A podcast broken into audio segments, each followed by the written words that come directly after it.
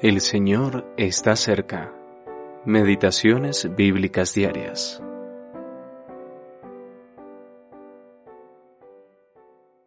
Entonces Jesús le dijo, Vete, Satanás, porque escrito está, Al Señor tu Dios adorarás.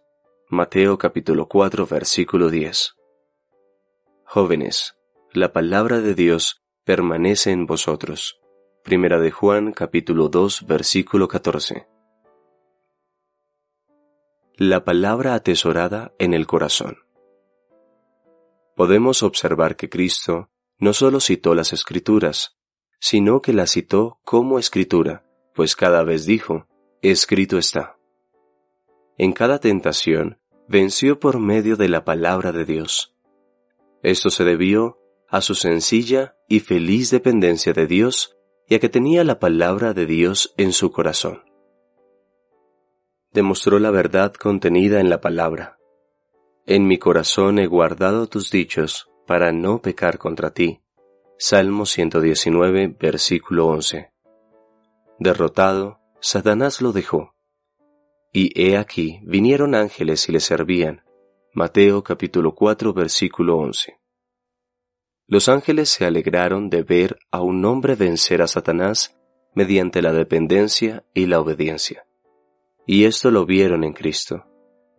¿Pueden verlo en nosotros? El secreto de la fuerza radica en gran medida en esto, atesorar la palabra de Dios en el corazón y obedecerla sin rechistar.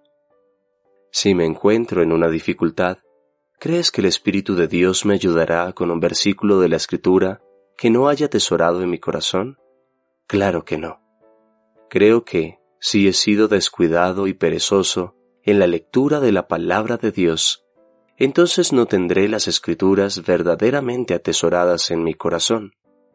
El Espíritu de Dios no puede traer a mi memoria una escritura que nunca he leído, y también quiero aprovechar de insistir en la importancia de tener nuestra mente bien provista de la palabra. Juan resalta que la palabra de Dios permanece en los jóvenes.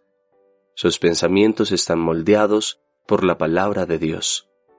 El conocimiento de Dios se obtiene por medio de su palabra, y por encima de todo, directamente de Cristo, pues Él es la palabra. Pero entonces, tú y yo tenemos que atesorar esa palabra en nuestros corazones. Es por eso que en el Salmo 119 solo hay dos versículos que no hacen alusión a la palabra de Dios. Estudia este salmo con detención. ¿Con qué limpiará el joven su camino? Con guardar tu palabra. Salmo 119, versículo 9. W. T. P. Wollstone